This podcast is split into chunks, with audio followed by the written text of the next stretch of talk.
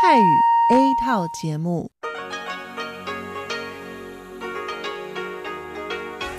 ที่นี่สถานีวิทยุเรดิโอไต้หวันอินเตอร์เนชันแนล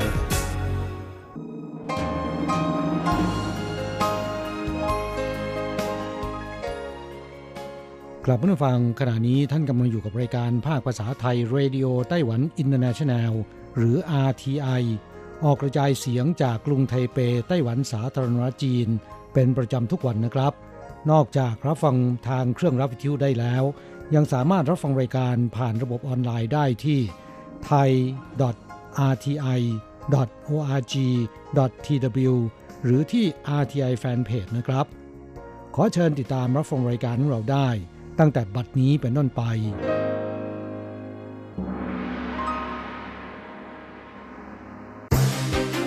ลำดับแรก ขอเชิญติดตามรับฟัง ข่าวประจำวัน สวัสดีครับ คุณผู้ฟังที่เคารพ วันนี้วันอาทิตย์ที่ 18 ตุลาคม พุทธศักราช 2563 ขอเชิญพบกับการรายงาน สรุปข่าวเด่นในรอบสัปดาห์ที่ผ่านมา โดยผมแสงชัย กิตติภูมิวง เริ่มกันด้วยข่าวแรก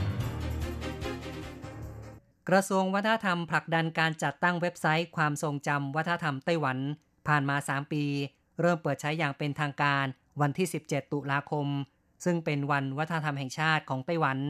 เว็บไซต์หลักเป็นแหล่งรวบรวมข้อมูลจากหน่วยงานรัฐบาลส่วนกลาง และท้องถิ่น รวมทั้งหน่วยงานเอกชนนับร้อยแห่ง และพิพิธภัณฑ์วัฒนธรรม 12 แห่ง จนถึงปัจจุบันรวบรวมข้อมูล 2.7 ล้านรายการ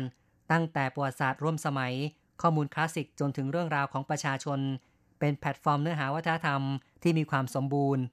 เว็บไซต์ดังกล่าวเป็นแหล่งรวบรวม เรื่องราวของศิลปินมากมาย เกี่ยวกับหุ่นกระบอก การขับร้องและเล่าเรื่อง นักถ่ายภาพ นักเขียนการ์ตูน เรื่องราวเกี่ยวกับศาสนา ความเป็นอยู่ประชาชน เรื่องราวศิลปินอาวุโสต่างๆ โดยเฉพาะเรื่องราวที่ประชาชนเป็นผู้สร้างสรรค์ขึ้น มีภาพที่น่าสนใจ เช่น รูปภาพเจ้าหน้าที่ไปตรวจสอบแผงหนังสือ ในสมัยไต้หวันประกาศกฎอัยการศึก ภาพพืชต่างๆ ของไต้หวันมีการเก็บรวบรวมไว้ด้วย และยังมีเนื้อหาเรื่องราวอื่นๆ อีกมากมาย ข่าวต่อไปครับ เครื่องบินเช่าเหมาลำของสายการบิน UNI Airบินไปหมู่เกาะตงซา ทางใต้ของไต้หวันในวันที่ 15 แต่ศูนย์บริหารเขตฮ่องกงห้ามเข้าเขตแถลงข่าวการบินหรือว่า FIR โดยอ้างเหตุผลมีกิจกรรมอันตราย ห้ามบินระดับต่ำกว่า 26,000 ฟุต เครื่องบินของไต้หวันจึงต้องบินกลับ เยียนเตอฟา รัฐมนตรีกลาโหมของไต้หวันแถลงที่สภานิติบัญญัติในวันที่ 16 ว่า กระทรวงกลาโหมได้ตรวจสอบแล้ว ในขณะนั้น จีนไม่มีกิจกรรมทางทหาร ในบริเวณทะเลรอบด้านหรือในอากาศ ไม่มีความผิดปกติ กรมกิจการทะเลของจีน ไม่ได้ห้ามการบินล่วงหน้า ถือว่าสภาพในขณะนั้นเหมาะสมต่อการบินตามกติกาสากล จึงขอเรียกร้องให้จีนปฏิบัติตามกติกาของโลกข้อต่อไปครับ เฉินถังไข่ฆาตกรฮ่องกง ซึ่งฆาตกรรมแฟนสาวในไต้หวันจะมามอบตัว เข้าสู่กระบวนการตามกฎหมายในไต้หวัน บาทหลวงซึ่งเป็นตัวแทน ไปยื่นเรื่องขอวีซ่าเดินทางเข้าไต้หวัน ถูกสำนักงงานเศรษฐกิจวัฒนธรรมไต้หวันในฮ่องกงปฏิเสธ เนื่องจากไม่ใช่เป็นเจ้าของเรื่อง ต่อมาแม่ของหญิงแซ่พันซึ่งเป็นผู้เคราะห์ร้ายที่ถูกฆาตกรรม ได้ส่งหนังสือเปิดผนึกถึงไต้หวัน ขอให้ทางการไต้หวันลดขั้นตอน และลดข้อขัดแย้ง เพื่อให้เฉินทางไข่เดินทางมาเข้าสู่กระบวนการกฎหมายในไต้หวันได้ นายกรัฐมนตรีซูเจินชางแถลงที่สภาบริหารในวันที่ 16 ว่า เฉินถังไข่เป็นฆาตกร เป็นเรื่องเกี่ยวพันกับอำนาจเขตปกครอง และสิทธิการปกครอง รัฐบาลฮ่องกงควรจะทำการหารือกับฝ่ายไต้หวันก่อน พวกเราเห็นว่าทางการฮ่องกงควรจะทำการหารือ ขอความอนุเคราะห์ ทางกฎหมายต่อไต้หวันข้อต่อไปครับสำนักงงานตรวจคนเข้าเมืองกระทรวงมหาดไทยของสหรัฐจีน ประกาศในวันที่ 15 ตุลาคม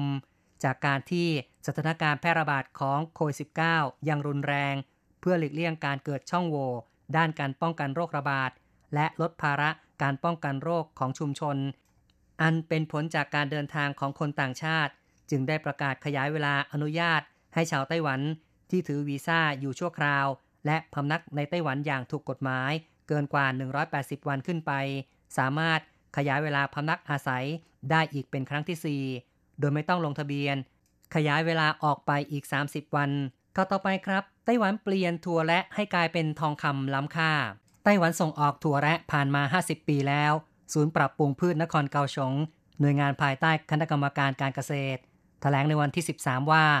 ได้พัฒนาเครื่องดื่มถั่วแระที่มีคุณประโยชน์เฉพาะ โดยนำเอาถั่วที่มีตำหนิ รูปลักษณ์ไม่สวย ผ่านกรรมวิธี freeze dry บดเป็นผง เพื่อใช้ชงเป็นเครื่องดื่ม ที่มีคุณค่าอาหาร เข้มข้นสูง ประกอบด้วยโปรตีน เลซิติน เส้นใย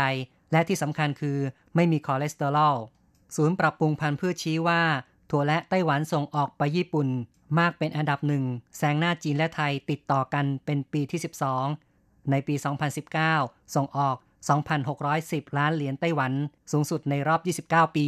ปกติถั่วแระที่มีตำหนิจะถูกแกะออกจากฝักเพื่อขายในรูปของเม็ดถั่ว แต่หากนำมาแปรรูปเป็นเครื่องดื่ม จะกลายเป็นผลิตภัณฑ์ล้ำค่าราวกับทองคำขายได้กิโลกรรัมละ 1,500 เหรียญไต้หวัน สถานการณ์น้ำในไต้หวันขาดแคลน รุนแรงที่สุดในประวัติศาสตร์เทาเยวนซินจูเมียวลี่ หยุดจ่ายน้ำบางพื้นที่ ปีนี้นับเป็นครั้งแรกตั้งแต่คศ1964 ซึ่งไม่มีพายุไต้ฝุ่นพัดเข้าไต้หวันทำให้เขตพื้นที่ภาคเหนือ สัญญาณเตือนเข้าสู่ภาวะวิกฤตขาดน้ำ ประธานาธิบดีแช่งหวน นายกรัฐมนตรีสูเจินชัง เรียกร้องประชาชน ร่วมกันประหยัดน้ำ ทางด้านคณะกรรมการการเกษตร ได้ประกาศพื้นที่ ชลประทานบางส่วน ในนครเทาหยวน ซินจู จะระงับการจ่ายน้ำ คาดว่ากระทบต่อพื้นที่ 19,000 เฮกตาร์ เกษตรกร 20,000 กว่าคน เข้าต่อไปครับสำนักงงานธุรกิจการท่องเที่ยวอีหลานเปิดเผย สถานที่ท่องเที่ยวยอดนิยม ในเขตอีหลาน ช่วงหยุดยาวเทศกาลไหว้พระจันทร์และวันชาติที่ผ่านมา พบว่าอันดับหนึ่งคือ สวนสาธารณะน้ำร้อนใต้พิภพชิงซุย มีจำนวนนักท่องเที่ยวไปเยือน 34,680 คนครั้ง อันดับ2คือ จุดชมวิว ทะเลสาบดอกเหมย เขตตงซันจำนวนนักท่องเที่ยว 29,590 คนครั้ง อันดับ 3 คือ อูฟงชี scenic area เขตเจียวซี มีนักท่องเที่ยวจำนวน 27,615 คนครั้ง สำนักงงานธุรกิจท่องเที่ยวเมืองอีหลานเชิญชวนประชาชน มาท่องเที่ยวเมืองอีหลานมากขึ้น สัปดาห์ที่ผ่านมาครับสำนักงงานการค้าและเศรษฐกิจไทย ซึ่งเทียบเท่ากับสถานทูตไทยในไต้หวัน ได้โพสต์ทางเฟซบุ๊กระบุว่า ชาวไทยที่มีความจำเป็นเร่งด่วนต้องเดินทางกลับประเทศไม่ประสงค์จากกลับ หรือรอกลับด้วยเที่ยวบินของสถานทูตสามารถเลือกเดินทางเข้าไทย โดยเที่ยวบินพาณิชย์ ปัจจุบันมีบริการของ EVA Air ซึ่งได้รับอนุญาตบินเข้าไทยแล้วตั้งแต่ 25 ตุลาคม แต่ต้องรับผิดชอบค่าที่พักในสถานกักตัวทางเลือกด้วยตนเอง ซึ่งสามารถจองที่นั่งโดยตรงกับสายการบินดังกล่าวได้ สัปดาห์พลังงานอัจฉริยะนานาชาติไต้หวันปี 2020 เปิดฉากในวันที่ 14 ตุลาคม ประธานาธิบดีแช่งเวินผู้นำของไต้หวันได้กล่าวว่า การพัฒนาพลังงานสีเขียว เป็นส่วนหนึ่งในแผนการพัฒนาภาคการผลิต 5 บวก 2 และอุตสาหกรรมยุทธศาสตร์หลัก 6 ประการของรัฐบาล รัฐบาลผลักดันการผลิตพลังงานสีเขียวอย่างมีเสถียรภาพ ปรับตัวต่อไปตามเป้าหมาย หลังจากพยายามผ่านมาหลายปี พลังงานสีเขียวไต้หวัน เริ่มเห็นผลในระดับหนึ่ง และมีการพัฒนาอย่างก้าวกระโดด กลายเป็นจุดลงทุนสำคัญของต่างชาติ คาดว่าเมื่อถึงปี 2025 การลงทุนด้านพลังงานสีเขียว จะมีมูลค่าสูงถึง 1 ล้านล้านเหรียญไต้หวัน สร้างตำแหน่งงาน 20,000ตำแหน่ง นอกจากนี้ผู้นำไต้หวันย้ำว่า เมื่อปีที่แล้ว โรงงานผลิตไฟฟ้าพลังลม นอกชายฝั่งแห่งแรก เริ่มดำเนินงานแล้ว ดึงดูดผู้ประกอบการ จากญี่ปุ่น เกาหลีใต้มาศึกษาประสบการณ์ไต้หวัน ชี้ชัดว่าไต้หวันเป็นผู้นำการพัฒนาพลังงานลมนอกชายฝั่งในเอเชีย ในอนาคตจะมีวินฟาร์มอีก 14 แห่งนอกชายฝั่งทยอยเปิดใช้งานตั้งแต่ปี 2025เข้าต่อไปครับ จากกรณีที่สำนักข่าวรอยเตอร์รายงานว่าสหรัฐมีแผนจำหน่าย อาวุธให้แก่ไต้หวัน 7 รายการ ในเดือนกันยายนที่ผ่านมา มีอยู่ 5 รายการ กระทรวงการต่างประเทศเห็นชอบ แจ้งต่อรัฐสภาของสหรัฐรับทราบแล้วทำให้จีนไม่พอใจ กระทั่งขู่ว่าจะตอบโต้ ในวันที่ 14 เจ้าหน้าที่รัฐบาลสหรัฐระบุว่า การจำหน่ายอาวุธให้แก่ไต้หวัน ทั้งปริมาณและคุณภาพนั้น ขึ้นกับระดับการคุกคามของจีนต่อไต้หวัน ประธานาธิบดีไช่หวนแสดงปาฐกถา ในพิธีเปิดการประชุมฟอรัม 2000 ครั้งที่ 24 ในตอนค่ำวันที่ 12 ตุลาคม ประธานาธิบดีไช่อิงเหวินของไต้หวัน ได้รับเชิญจากมูลนิธิ Forum 2000 Foundation ของสาธารณรัฐเช็กแสดงปาฐกถา ในพิธีเปิดการประชุมระบบ video conference นับเป็นผู้นำไต้หวันคนแรกที่แสดงปาฐกถาในการประชุมดังกล่าว ประธานาธิบดีกล่าวถึงสถานการณ์ ในฮ่องกงว่าเป็นเรื่องน่าเสียใจ พร้อมทั้งย้ำว่า ไต้หวันยืนอยู่แนวหน้าการปกป้องประชาธิปไตยสนับสนุนความร่วมมือจากสาธารณเช็กรวมทั้งประเทศประชาธิปไตยทั่วโลก ต่อไปเป็นข่าวเรื่องชาวต่างชาติเยือนไต้หวันน้อยที่สุดในรอบ 20 ปี จากการระบาดของโรคโควิด -19 ส่งผลชาวต่างชาติเดินทางมาไต้หวันลดลงอย่างมาก กรมการท่องเที่ยวกระทรวงคมนาคมคาดว่า ตลอดปีนี้จะมีชาวต่างชาติเดินทางเข้าไต้หวัน 1.35 ล้านคน ถือว่าน้อยที่สุดในรอบ 20 ปี อย่างไรก็ตามในส่วนของการท่องเที่ยวในประเทศคาดว่า จะมีนักท่องเที่ยวเดินทาง 210 ล้านคน ถือว่ามากที่สุดในรอบ 10 ปี เข้าต่อไปนะครับ ไต้หวันเปลี่ยนขยะเป็นทองคำนำเอาเปลือกหอยนางรมมาทำเป็นถุงร้อนสำหรับอุ่นอาหาร ไต้หวันมีการเลี้ยงหอยนางรมคิดเป็นมูลค่าธุรกิจสูงถึง 16,900 ล้านเหรียญไต้หวันต่อปี แต่เปลือกหอยนางรมเป็นเศษวัสดุที่ต้องทิ้งไป ถือเป็นปัญหาทางด้านสิ่งแวดล้อม ในอนาคตปัญหานี้จะหมดไป สถาบันวิจัยการประมงคณะกรรมการการเกษตร คิดค้นวิจัยนำสาร โพลีเพปไทด์ที่สกัดจากเปลือกหอยนางรมไปใช้ผลิตเครื่องสำอางบำรุงผิว และในกลางเดือนตุลาคมที่ผ่านมา มีการเปิดตัวผลิตภัณฑ์จากเปลือกหอยนางรม คือถุงร้อนใช้อุ่นอาหาร ซึ่งสร้างมูลค่าตลาดสูงถึง 1,100 ล้านเหรียญไต้หวัน ถุงร้อนผลิตจากเปลือกหอยนางรม ให้ความร้อนสูงถึง 90 องศาเซลเซียส ในเวลา 6-7 นาที สามารถอุ่นอาหารให้มีความร้อน 50 องศา และรักษาอุณหภูมิได้อีก 20 นาทีข้อต่อไปครับ การบริโภคปลาในไต้หวันช่วง 7 ปีลดลง 32%สากรการประมงไต้หวันเปิดเผย สถิติการบริโภคปลาในประเทศ ช่วง 7 ปีที่ผ่านมาลดลง 32%สาเหตุเนื่องจากภาวะมีบุตรน้อย ผู้ปกครองกลัวก้างปลาติดคอเด็ก ส่งผลให้เด็กไม่ชอบรับประทานปลาสากรประมงชี้ว่าในอนาคตจะทดลองส่งเจ้าหน้าที่ให้ความรู้เรื่องปลา และการรับประทานปลาในโรงเรียน เน้นการรับประทานไม่ให้ก้างติดคอ จะช่วยให้เด็กหันมารับประทานปลามากขึ้น นอกจากทำให้เด็กได้รับโปรตีนคุณภาพดีมีประโยชน์ ยังเป็นการช่วยเหลือชาวประมงที่มีประมาณ 320,000 คนด้วยข้าต่อไปครับ CSIRO องค์กรวิจัยใหญ่สุดของออสเตรเลียศึกษาพบว่า ไวรัสโควิด -19 มีชีวิตอึดทนนาน ภายใต้อุณหภูมิ 20 องศาเซลเซียส สามารถอยู่บนกระจกผิวเรียบ อาทิเช่นหน้าจอโทรศัพท์มือถือ นานถึง 28 วัน นายแพทย์หวังลี่มินผู้เชี่ยวชาญด้านโรคติดต่อของไต้หวันชี้ว่า ไม่เฉพาะเชื้อโควิด -19 เท่านั้น เชื้อไวรัสก่อโรคระบบทางเดินหายใจหลายชนิด สามารถอยู่บนพื้นผิววัตถุได้ 1-2 วัน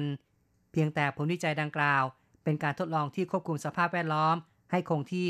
เป็นระยะเวลาที่ค่อนข้างนาน อีกข่าวหนึ่งครับ ไต้หวันทำสถิติไม่มีพายุไต้ฝุ่นในช่วงหน้าฝนครั้งแรกในรอบ 56 ปี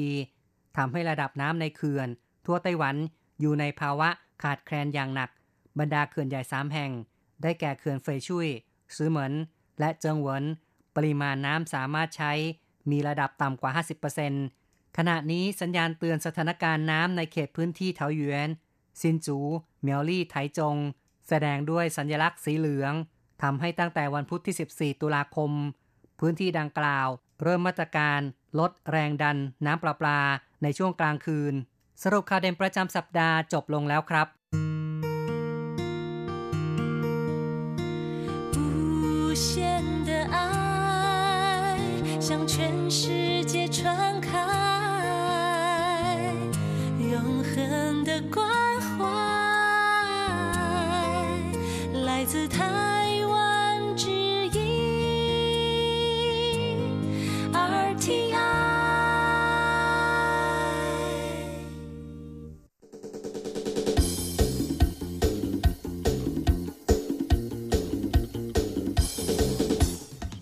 กำลังฮอต อะไรที่ว่าฮิต เราจะพาคุณไป ติดดาว สวัสดีค่ะ ขอต้อนรับคุณผู้ฟังเข้าสู่รายการฮอตฮิตติดดาวกับดิฉันดีเจอันโกกการจยากริชยาคมค่ะเรื่องราวที่จะพาคุณผู้ฟังไปติดดาวในสัปดาห์นี้นะคะ เป็นเรื่องเกี่ยวกับกระแสความนิยมในการใช้เงินเพื่อเสริมความงาม แก้เบื่อแก้เซ็งในสถานการณ์โควิด -19 นะคะ แหมฟังแล้วก็เป็นเรื่องที่ไม่น่าเชื่อนะคะว่าสถานการณ์โรคระบาดเนี่ยจะทำให้ผู้คนนะคะโดยเฉพาะคุณผู้หญิงที่รักสวยรักงามเนี่ยนำเงินไปใช้จ่ายกับเรื่องนี้มากขึ้น จากสถานการณ์การแพร่ระบาดของโรคโควิด -19 ที่ทวีความรุนแรงไปทั่วโลกทำให้เรื่องความต้องการหน้ากากอนามัยเนี่ยเป็นสิ่งที่ประชาชนจำเป็นต้องใช้นะคะแย่งกันซื้อกันช่วงหนึ่งเลยทีเดียว ก็ทำให้เกิด new normal ขึ้นใหม่นะคะ ก็คือวิถีชีวิตรูปแบบใหม่ที่กลายเป็นเรื่องปกติซะแล้ว นั่นก็คือการสวมหน้ากากอนามัยไปยังสถานที่ต่างๆ เมื่อออกนอกบ้านอย่างเงี้ยนะคะ ไม่ใช่เรื่องแปลกอีกต่อไปแล้ว ใคร ๆก็ใส่ ก็เลยทำให้ตลาดวงการคลินิกเสริมความงามเนี่ยบูมขึ้นไปด้วยค่ะ มีหลาย ๆ ปัจจัยรวมกันนะคะ ไม่ว่าจะเป็นเรื่องของสถานการณ์โควิด -19 ที่ส่งผลกระทบให้ประชาชนไม่สามารถเดินทางไปต่างประเทศได้นะคะ ก็แทนที่จะต้องเอาเงินไปใช้กับการเดินทางไปต่างประเทศ ไปประชุมงานต่างประเทศนะคะ ก็ เอามาใช้กับคลินิกเสริมความงามแทนซะงั้นล่ะค่ะ ถือได้ว่าเป็นเทรนด์ใหม่นะคะ ของประชาชนไต้หวันที่เดิมเงินก้อนนี้จะเอาไปใช้ต่างประเทศ ก็เอามาใช้กับคลินิกเสริมความงามแทนนะคะ เพื่อทำสวยทำหน้าทำหุ่นให้มันแบบเป๊ะขึ้น และกระแสความนิยมจากเดิมนะคะที่เรานึกถึงว่าถ้าจะทำให้สวยขึ้นเนี่ยจะต้องมีการลงมีดผ่าตัดทำสัญญกรรมอย่างเงี้ยนะคะ แต่ปัจจุบันกระแสความนิยมในไต้หวันตอนนี้เนี่ยต้องบอกว่าเว่ยเจิงสิงนะคะหรือจะเรียกว่าเป็นการทำหัตถการแบบเล็กมาก เพื่อเสริมความงามได้รับความนิยมสุดๆไปเลยค่ะ คุณผู้ฟังอาจจะสงสัยนะคะว่าเว่ยเจิ่งสิงหมายถึงอะไร ก็คงจะต้องอธิบายคำว่าเจิ่งสิงก่อนนะคะ หมายถึงการสัญญกรรมเสริมความงามค่ะ ก็คือการเปลี่ยนแปลงอวัยวะต่างๆ บนร่างกายของเรานะคะ ให้เกิดความสมบูรณ์แข็งแรง แล้วก็ดูดีขึ้น ด้วยกระบวนการไม่ว่าจะเป็นการผ่าตัด การปลูกถ่าย รวมไปถึงการฉีดสารบริเวณอวัยวะต่างๆ ด้วยนะคะ ก็ตัวอย่างเช่น การผ่าตัดเสริมจมูก การปลูกถ่ายเส้นผม หรือว่าการฉีดสารให้ใบหน้ากระชับเป็นต้นนะคะ อันนี้คือตัวอย่างภาพรวมกว้างๆ ของคำว่าเจิงสิง และคำว่าเวยเจิงสิงในที่นี้นะคะ ก็คือสับเซตย่อยลงไปของคำว่าเจิงสิงนั่นเองภาษาจีนเวยแปลว่า น้อยนิดเดียวนะคะ หรือว่าเป็นเศษหนึ่งส่วน 1 ล้านของหน่วยวัดเลยก็ได้คือระดับไมครอนเลยล่ะ ดังนั้นคำว่าเว่ยเจิงสิงก็คือ การทำสัญญกรรมที่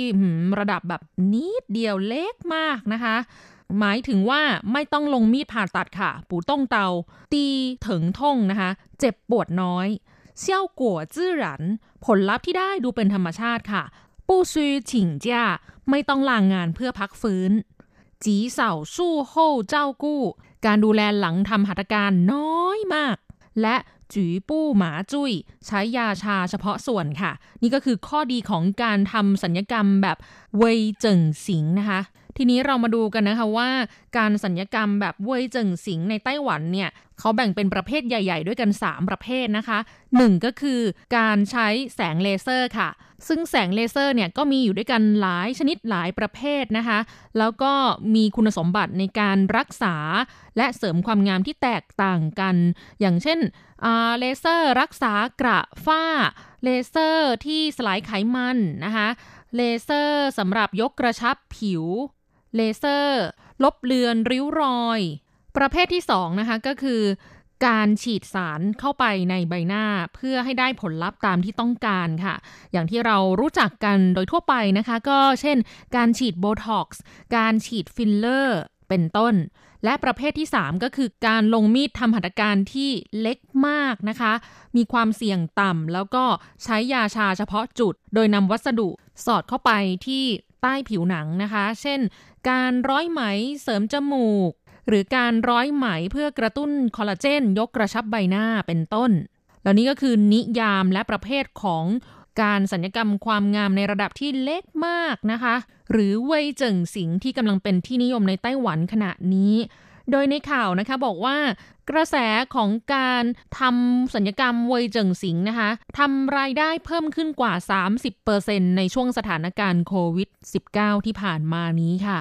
มีกรณีตัวอย่างเช่นที่นครไถจงนะคะ ก็มี working woman คนหนึ่งค่ะ เป็นผู้หญิงเก่งนะคะ ที่อยู่ในองค์กรธุรกิจแห่งหนึ่งค่ะ อายุประมาณ 30 ปีนะคะ ส่วนสูง 167เซนติเมตรหนัก 52 กิโลกรัม ก็ถือว่าผู้หญิงคนนี้หุ่นดีอยู่แล้วนะคะ อายุก็ยังไม่มาก แต่ด้วยความที่เป็นคนรักสวยรักงามค่ะ เธอจึงยอมทุ่มทุนสูงกว่า 1 ล้านเหรียญไต้หวันนะคะ ในการทำสัญญกรรมให้สวยขึ้นในช่วงสถานการณ์โควิด -19 ที่ผ่านมา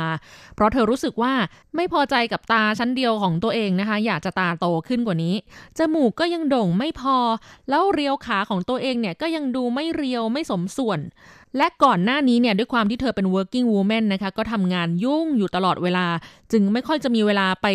ดูแลตัวเอง ปรึกษาหมอที่คลินิกเสริมความงามเลยค่ะ แต่ด้วยความที่เกิดสถานการณ์โควิด -19 ทั่วโลกนะคะ ก็เลยทำให้ในช่วงเดือนพฤษภาคมปีนี้ แต่เดิมเนี่ยเธอมีแผนกำหนดการที่จะต้องเดินทางไปต่างประเทศ เพื่อเข้าร่วมนิทรรศการ แล้วก็ประชุมสัมมนา รวมถึงมีนัดพบปะต่างๆ ค่ะ ก็เลยกลายเป็นว่าติดโควิดนะคะต้องยกเลิกไป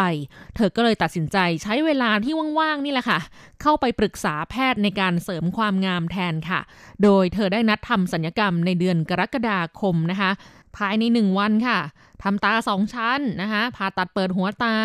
ฉีดจมูก ฉีดคาง ฉีดลดน่อง คือทำทุกอย่างเสร็จภายในหนึ่งวันค่ะ แล้ววันถัดมานะคะ เธอก็ใช้วิธีการสวมหน้ากากอนามัยและแว่นตากันแดด เพื่อปกปิดรอยบวมช้ำของดวงตาทั้งสองและใบหน้านะคะ แล้วเวลาผ่านไปแค่ 2 สัปดาห์เท่านั้นเองค่ะ ก็สามารถถอดหน้ากากอนามัย โชว์ความสวยหน้าใหม่ขึ้นได้แล้วนะคะ โดยคนในครอบครัวและเพื่อนร่วมงานเนี่ยค่ะก็ตกตะลึงว่าอ้าว ทำไมอยู่ดีๆ สวยขึ้นล่ะ ก็เห็นอยู่ทุกวันไม่เห็นลางานไปไหนเลย คือปกติเนี่ยคนทั่วไปก็จะคิดว่าถ้าไปทำสัญญกรรมเนี่ยยังไงก็ต้องมีช่วงเวลาพักฟื้นอยู่บ้านลางานเป็นอาทิตย์อะไรอย่างเงี้ยนะคะ แต่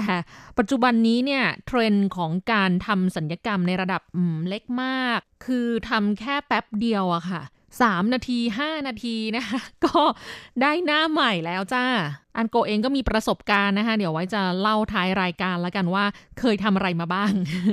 เอามาดูกันต่อนะคะสำหรับเคสของ working woman รายนี้นะคะ แพทย์ที่เป็นคนลงมือทำหัตถการเสริมความงามให้เธอเนี่ย ก็บอกว่าคุณผู้หญิงคนนี้เนี่ย เพิ่งเคยทำสัญญกรรมด้วยการลงเข็มเป็นครั้งแรกเลยนะคะ และผลลัพธ์ก็ออกมาเป็นที่น่าพอใจมาก และพอผ่านครั้งแรกไปนะคะ เหมือนเวลาที่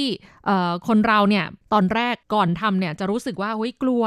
มันจะเป็นยังไงผลลัพธ์มันจะดีไม่ดีนะคะ แต่พอผลเป็นที่น่าพอใจเนี่ยมันจะเริ่มมีอาการเหมือนเสพติดความเป๊ะ คือแบบหน้าฉันต้องเป๊ะ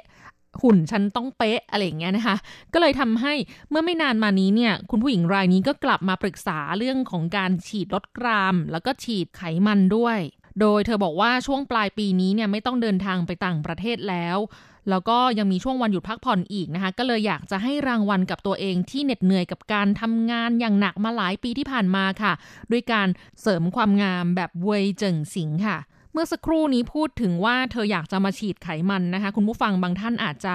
แปลกใจว่า เอ๊ะ เคยได้ยินแต่ดูดไขมันนะคะ ถ้าเกิดว่าอ้วนเกินก็ไปดูดไขมัน แต่ฉีดไขมันอะ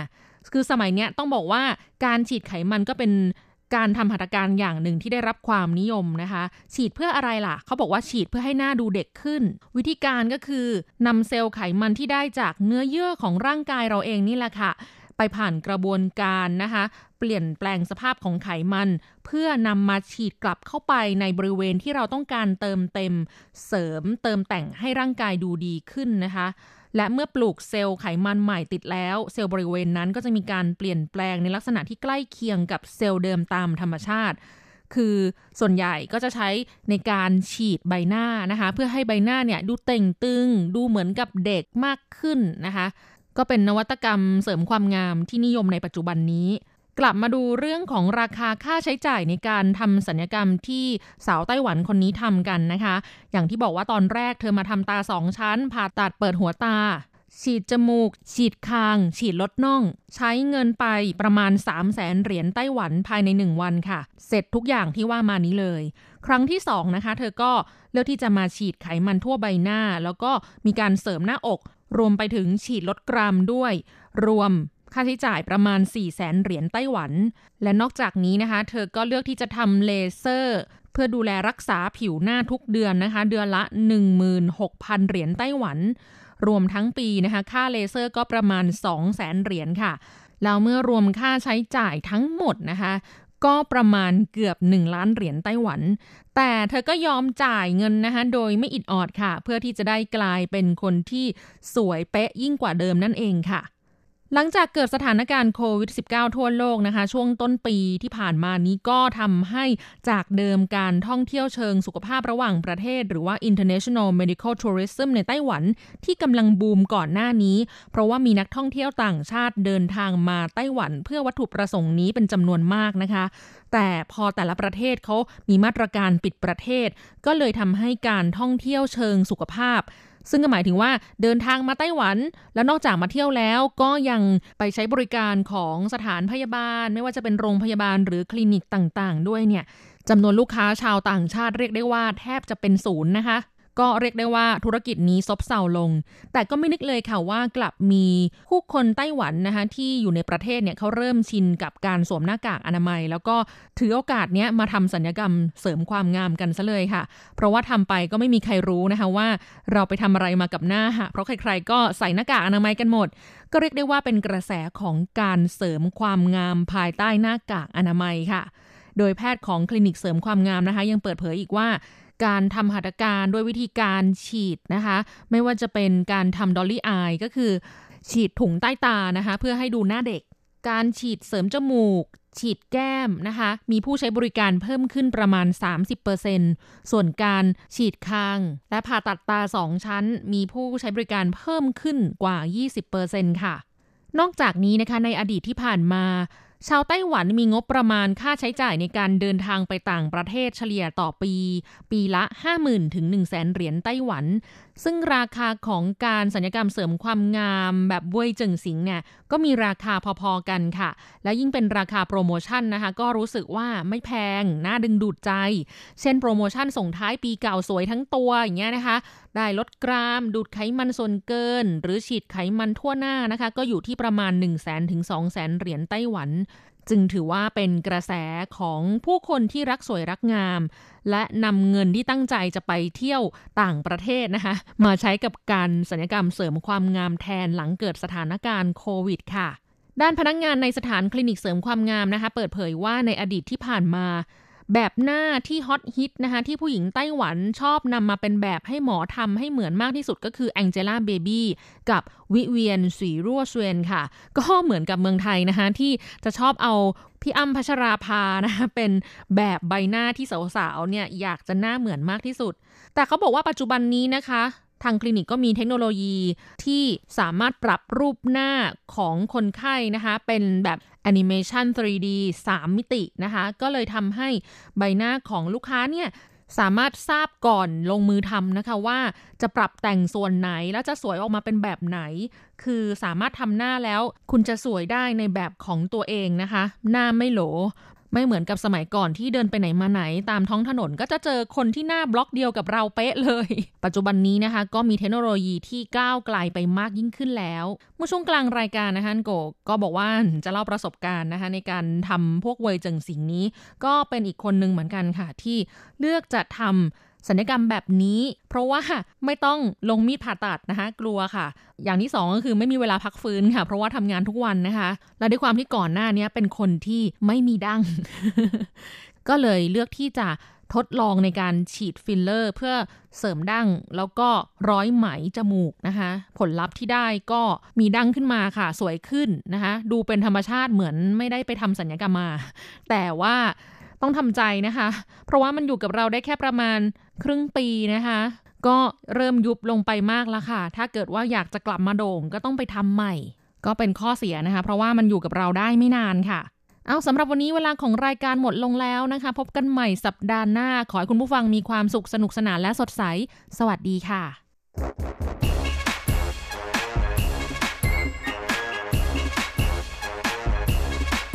โยโยโยโยโยกะกะกะขาเมาทั้งหลายล้อมวงกันเข้ามาได้เวลามาสนุกกันอีกแล้ว Here we go，放音乐一响全身摇。 กับเพลงเพราะๆและข่าวที่เขาคุยกันลั่นสนั่นเมืองโดยทีรักย้างและบันเทิง .com 扭扭摇，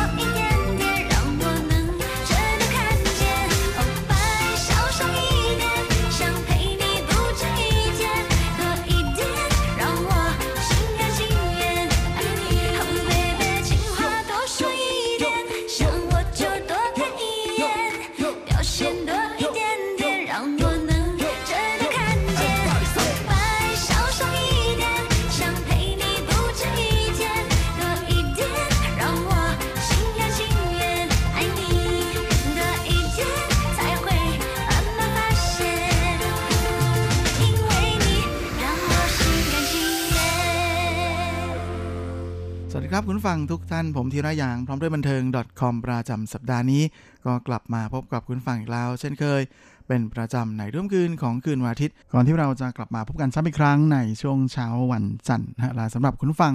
ที่รับฟังผ่านทางอินเทอร์เน็ตนั้นก็สามารถรับฟังย้อนหลังได้ด้วยนะทั้งทางเว็บไซต์ของภาคภาษาไทย RTI หรือทางแอปที่อยู่บนมือถือของทุกท่าน และสำหรับสัปดาห์นี้เราก็มาทักทายกันด้วยงานเพลงนะของสาวซินดี้หวังซินหลิงนะกับเพลงที่สร้างชื่อให้กับเธอเป็นอย่างมากเลยนะในงานเพลงที่มีชื่อว่าไอ้นี่รักเธอนะซึ่งตอนนี้เธอก็หยิบกลับมาบรรจุในอัลบั้มเพลงรวมฮิตของเธอนะแล้วก็ออกมาทักทายกับแฟนๆของเธอเมื่อช่วงเดือนที่ผ่านมานะกับอัลบั้มชุดใหม่ซินดี้ จริงๆ ก่อนหน้านี้ผมเคยหยิบเอาเมดเล่ของอัลบั้มชุดนี้มาฝากคุณฟังไปแล้วนะพอดีแหมก็ได้โอกาสว่าเห็นอัลบั้มเพลงชุดนี้แบบเต็มๆชุดเสียทีนะก็เลยหยิบมาฝากกันก็แล้วกันนะก็เชื่อว่าแหมมีหลายคนทีเดียวที่ชื่นชอบสาวซินดี้อยู่ โดยซินดี้นั้นก็เป็นศิษย์เก่านะฮะของโรงเรียนหวากังอีเซียว ซึ่งเป็นโรงเรียนด้านศิลปะการแสดงนะฮะที่แม่ ส่งศิลปินเข้าวงการบันเทิงมากมายหลายคนเลย โดยบางซินหลิงนั้นก็เป็นคนซินจูนะฮะ เธอเกิดแล้วก็โตที่นั่นคุณพ่อมาจากแผ่นดินใหญ่นะเป็นคนซานตง ในขณะที่คุณแม่นั้นเป็นคนไต้หวันเชื้อสายแคะนะฮะจีนฮักกาที่อยู่แถวๆหลงถันของเถาหยวนโดยในช่วงวัยเด็กนั้นหวังซินหลิงนะเธอเคยมีผลงานออกมา ที่อยู่ในอัลบั้มเพลงภาษาจีนแคะนะฮะออกมาด้วยแต่ว่ายังไม่ค่อยมีใครรู้จักเธอนะฮะส่วนสำหรับหวังซินหลิงกับวงการบันเทิงนั้นก็มาเจอกันเข้าช่วงที่เพื่อนของเธอนะฮะชวนไปออดิชั่นกับบริษัทเอเจนซี่ซึ่งตอนนั้นหวังซินหลิงเธอหยิบเอาเพลง離開我ของเถาจิงอิงมาร้องนะฮะแล้วก็รู้สึกว่า จะเป็นที่ถูกอกถูกใจของบริษัทเอเจนซี่รายนั้นมากนะก็เลยตัดสินใจเซ็นสัญญากับวังซินหลิงและหลังจากนั้น 1 ปีนะก็คือปี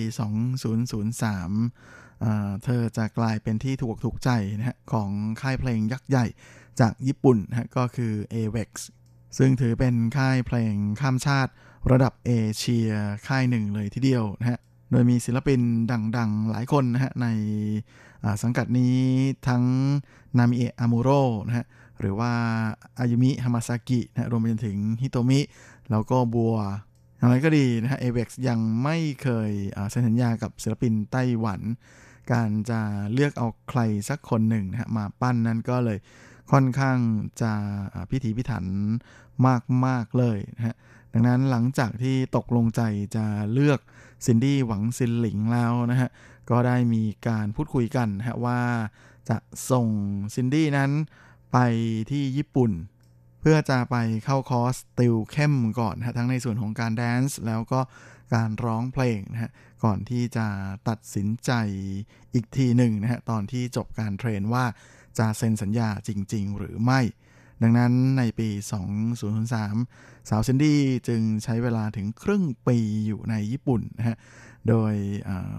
ทุกๆวันเธอจะต้องไปเข้าเรียนทั้งในส่วนของการร้องการเต้น เรียนดนตรีแล้วก็อื่นๆนะฮะที่จำเป็นอย่างน้อยวันละ 8 ชั่วโมงเลยนะฮะแม่ก็ถือเป็นอะไรที่หนักหนาสาหัสสากันเอาการทีเดียว แต่ว่าหลังจากนั้น หกเดือนนะฮะ เธอก็กลับมาไต้หวันแล้วก็เซ็นสัญญาเป็นศิลปินในสังกัดของ AVEX แบบเป็นทางการ โดยเส้นทางในวงการบันเทิงของซินดี้นั้นค่อนข้างจะราบรื่นทีเดียวนะ เพราะว่าเธอดังสุดๆเลย ตั้งแต่อัลบั้มเพลงชุดแรกนะที่ออกมาในช่วงปี 2003 กับอัลบั้มชุดซินดี้บิกินนะฮะ โดยเพลงที่ส่งให้ชื่อของเธอโด่งดังทะลุฟ้าเลยก็คือเพลงอ้ายนี่รักเธอ และในปีเดียวกันนั่นเองนะเธอก็ได้มีโอกาสชิมลางในละครทีวี กับละครแนวไอดอลนะฮะในเรื่อง CGA เศร้าเนียนหลังจากนั้นเธอก็มีผลงานออกมาเรื่อยๆนะทั้งในส่วนของงานเพลง แล้วก็งานละครทีวีนะฮะจนสัญญาของเธอกับทั้งต้นสังกัดนะฮะในส่วนที่เป็นเอเจนซี่บริษัทเอเจนซี่และค่ายเพลงนะฮะก็ถึงกำหนดในปี 08นะฮะเดือนกุมภาจากนั้นเธอก็พัก ชาร์จแบตฮะแล้วก็อีกปีหนึ่งหลังจากนั้น เธอก็เข้าเป็นศิลปินในสังกัดของจินไผาอิต้าฟง กับสัญญาระยะสั้นนะที่เธอเซ็นแค่ 2 ปีเท่านั้นนะฮะแล้วก็มีร้องเพลงออกมาเฉลี่ยปีละชุดนะฮะกับชุดซินเตียนซินลาเนียนเนียนเนียนเนียนนะฮะลาสัญญาของเธอนั้นก็หมดในเดือนตุลาของอปีหนึ่งหนึ่ง ก่อนที่แม่รู้สึกว่าซินดี้จะหายไปพักใหญ่เลยนะ เพราะว่าเธอนั้นแม่โดนกระแสข่าวลือหลายเรื่องมากเลยนะฮะ แต่ที่โดนหนักสุดเลยก็เห็นจะได้แก่ โดนแฟนเก่าสมัยที่เรียนอยู่ที่หวากลางอีเซียวด้วยกันนะฮะออกมาเมาบอกว่าเขาไม่ใช่ผู้ชายคนแรกของซินดี้ซึ่งแม่ข่าวนี้นะฮะ รู้สึกว่าจะเป็นที่ฮือฮามากๆเลย เพราะสาวซินดี้นั้น เธอคงภาพของสาววัยใสไว้ค่อนข้างจะดีนะฮะพอมีข่าวแบบนี้ออกมาก็เลยทำให้เสียศูนย์ไปเล็กน้อยทีเดียว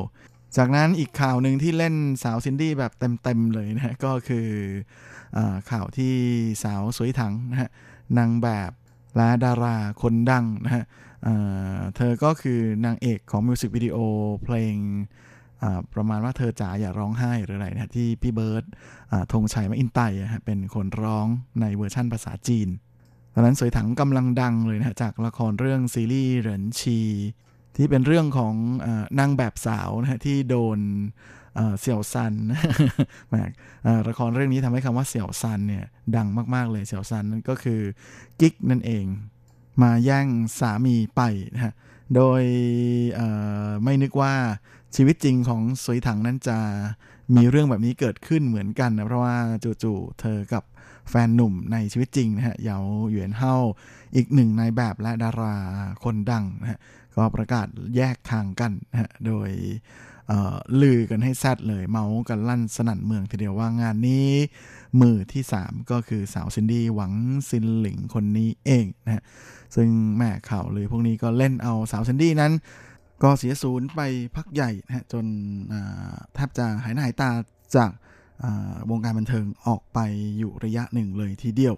ก่อนที่เธอจะย้ายสังกัดใหม่นะฮะแล้วก็ได้มีโอกาสออกบัมเพลงชุดที่ 9 เมื่อปี 12นะฮะไอบุไอ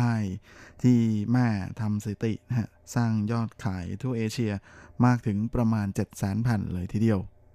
สำหรับในส่วนของปีนี้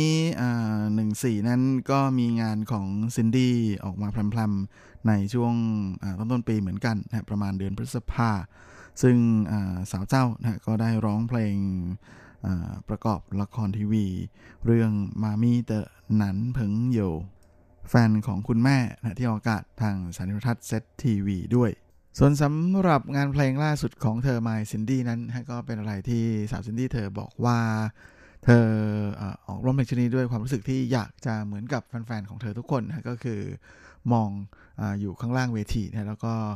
ดูซินดี้ที่อยู่บนเวทีแสดง เชื่อว่าหลายๆท่านก็ยังน่าจะยังจำกันได้ดีนะกับงานเพลงที่สร้างชื่อกับเธอก็คือ愛你นะหรือรักเธอที่กลายมาเป็นเพลงฮิตนะในเวลาอันรวดเร็วเลยทีเดียวนะตอนนั้นแม่ถ้าใครจะไปเที่ยว KTV นั้นก็จะต้องหัด เต้นท่าของซินดี้เลยนะฮะไม่เช่นนั้นคงจะไม่ได้มีโอกาสไปร่วมสนุกกับเพื่อนๆในเคทีวีนะหรืออย่างเอื้อกวังนะฮะแสงจันทร์ก็เป็นอีกหนึ่งงานเพลงที่เรียกได้ว่าอยู่ในระดับอมตะเพลงหนึ่งเลยของเธอนะเพราะเป็นเพลงที่ส่งผ่านความรู้สึกอบอุ่นนะฮะแล้วก็ให้กำลังใจคนที่อยู่ คนเดียวเงาเงียวเงาเปล่าเปลี่ยวนะครับ และแน่นอนนะว่าเพลงนี้นั้นก็มักจะเป็นเพลงประจำเทศกาลไหว้พระจันทร์นะที่หลายคนน่าจะชอบฟังในช่วงนั้นนะผมก็เคยหยิบมาฝากบ่อยๆนะครั้งนี้ก็เลยไม่ได้หยิบเอาเพลงนี้มาฝาก หรืออย่างเจียเหมาวันวันนะขนต่างอนงอน ซึ่งก็เป็นอะไรที่เวลาเราอยู่กับเพื่อนๆในโรงเรียนนะก็มักจะนิยมทำอะไรแบบหลุดๆสุดๆ นะแต่งหน้าแต่งตานะการทำขนตางอนๆเข้าไปแบบนี้ก็เป็นอะไรอย่างหนึ่งที่แหมคิดว่าสาวๆ หลายคนคงจะเคยมีประสบการณ์นี้ ช่วงยังสาวๆ อยู่นะครับ หรือสาวๆ ในปัจจุบันนั้นก็ยังคงทำกันอยู่นะ และรวมไปถึงยังมีอีกหลายเพลงที่น่าจะยังอยู่ในใจของเราเราท่านๆนะทั้งวอหุ้ยเฮาเฮาเตอร์นะบทเพลงที่เธออยากจะบอกกับทุกๆคนนะฮะว่าอยากจะบอกกับเพื่อนทุกคนว่าเธอนั้นยังอยู่ดีมีสุข หรืออย่างอีกเพลงหนึ่งนะหน้าเหนียนชาเทียนหนิงจิ้งเตะไห่ทะเลอันเงียบสงบเมื่อฤดูร้อนปีนั้นนะก็เป็นอะไรที่ ฟังแล้วให้ความรู้สึกรื่นหูสบายหูทีเดียว และแน่นอนนะฮะว่ามีกระแสตอบรับค่อนข้างจะดีทีเดียวนะหลังจากที่ร้องเพลงชุดนี้ออกวางตลาดเมื่อช่วงกลางเดือนอกันยาที่ผ่านมานะฮะกับงานเพลงของซินดี้ที่รวบรวมเอาผลงานที่สร้างชื่อกับเธอตั้งแต่เข้าวงการนะฮะจนถึงสุดท้ายปัจจุบันนะฮะและแน่นอนก็มีเสียงชื่นชมนะฮะว่า หลายหลายคนก็ยังคงให้กำลังใจ แล้วก็ยังชื่นชอบซินดี้อยู่เสมอ ก็เป็นอะไรที่สาวเจ้าก็บอกอยู่แล้วว่า นี่แหละเป็นพลังที่ทำให้เธอยังคงทำงานเพลงอยู่ได้เรื่อยๆ จริงๆ ช่วงนี้นอกจากงานเพลงของตัวเองแล้วซินดี้เธอยังไปปรากฏตัวในผลงานของ นักร้องที่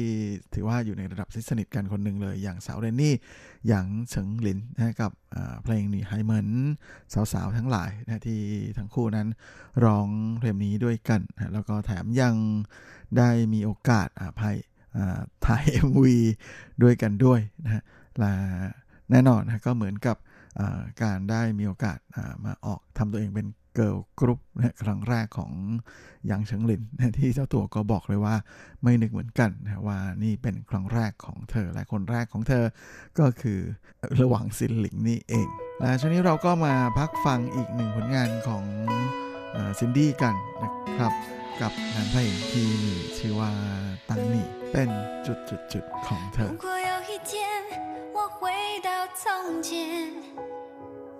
回到，最原始的我，你是否会觉得我不错？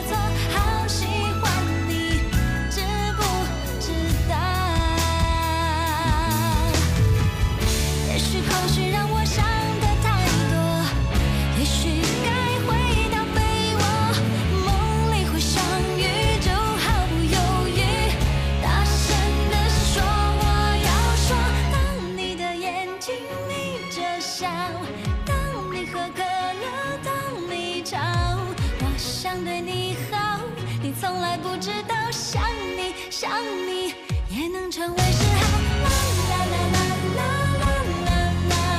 啦啦啦啦啦啦啦啦，我想对你说，却害怕都说错。好喜欢你，知不知道？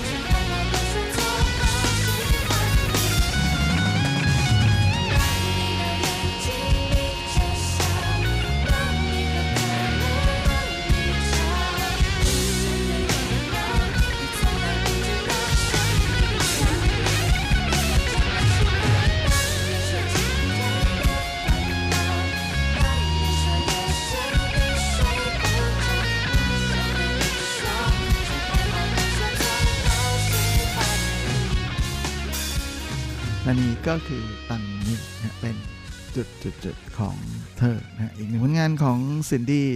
หวังซินหลิงในอัลบั้มเพลงชุดล่าสุดนะที่เป็นอัลบั้มรวมฮิตของสาวเจ้าในชื่อชุดว่า My ซินดี้และช่วงนี้เราก็มาเข้าสู่ช่วงท้ายของรายการในวันนี้กันกับข่าวคราวความเคลื่อนไหวที่น่าสนใจ ในบันเทิงแบบจริงๆในช่วงของซุบซิบดาราำ Baby boy,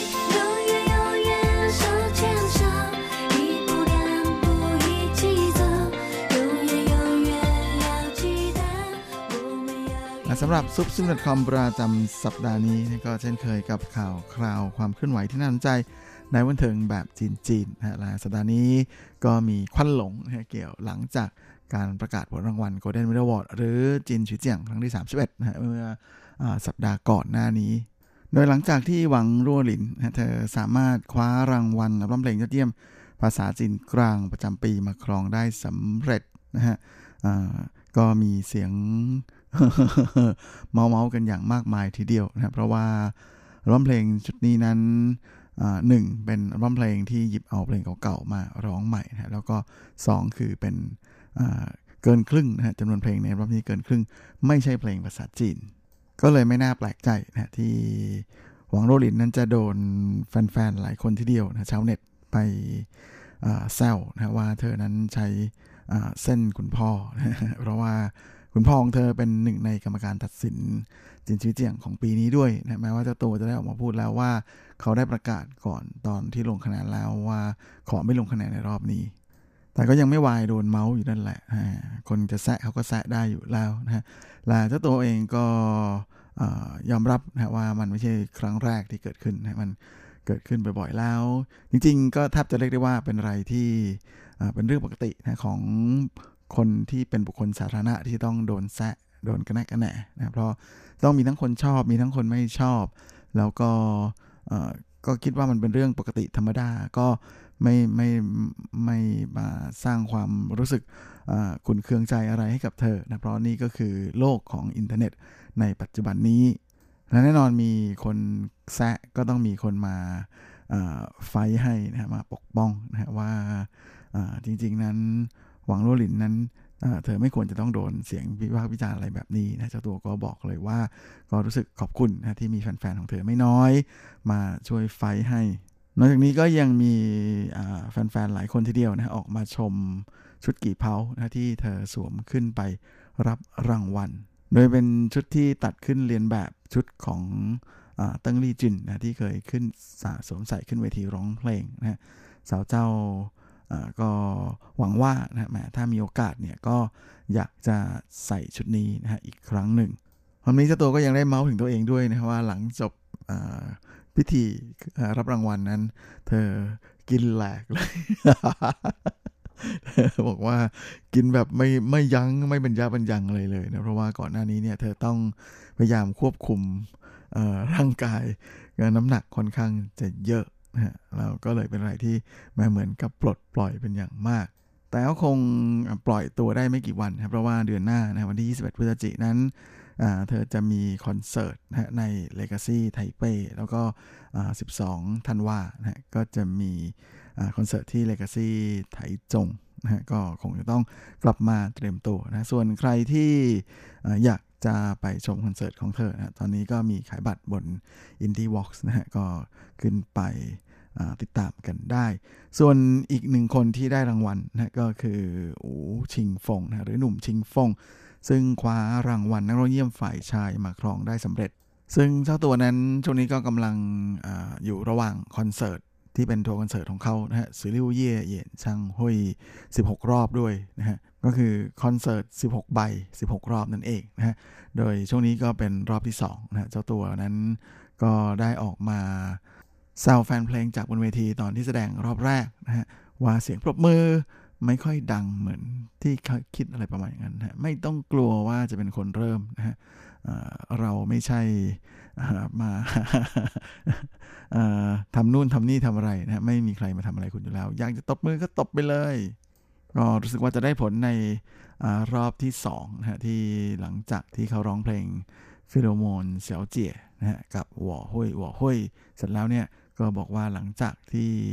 ได้ซ้อมมาเมื่อวานนี้นะฮะวันนี้รู้สึกว่าคนตบมือเยอะขึ้นเยอะเลยวันนี้เจ้าตัวก็ได้พูดถึงความรู้สึกนะฮะหลังจากที่ได้รางวัลนะเขาบอกว่าเชื่อว่าหลายคนก็คงจะรู้นะว่าช่วงที่เขา ขึ้นไปรับรางวัลนั้นเขารู้สึกเป็นอะไรที่ไม่ใช่เป็นตัวของตัวเองเลยนะฮะก็เป็นอะไรที่ไม่ใช่เขานะเพียงแต่ว่าเขากลายเป็นร่างของอะไรบางอย่างนะที่ท่องบทขึ้นไปพูด อืมแหมอะไรจะประมาณอย่างนั้นนะครับแล้วก็ในส่วนของเดือนหน้านะครับวันที่ 14 และ 15 เขาก็จะมีคอนเสิร์ตนะที่โรงละครหยุนเหมิน Theater นะที่ตั้นสุ่ยนะจะมี 2 รอบ ก็เช่นกันนะครับแม่ใครที่สนใจก็อย่าลืมไปตามชมดูได้นะครับ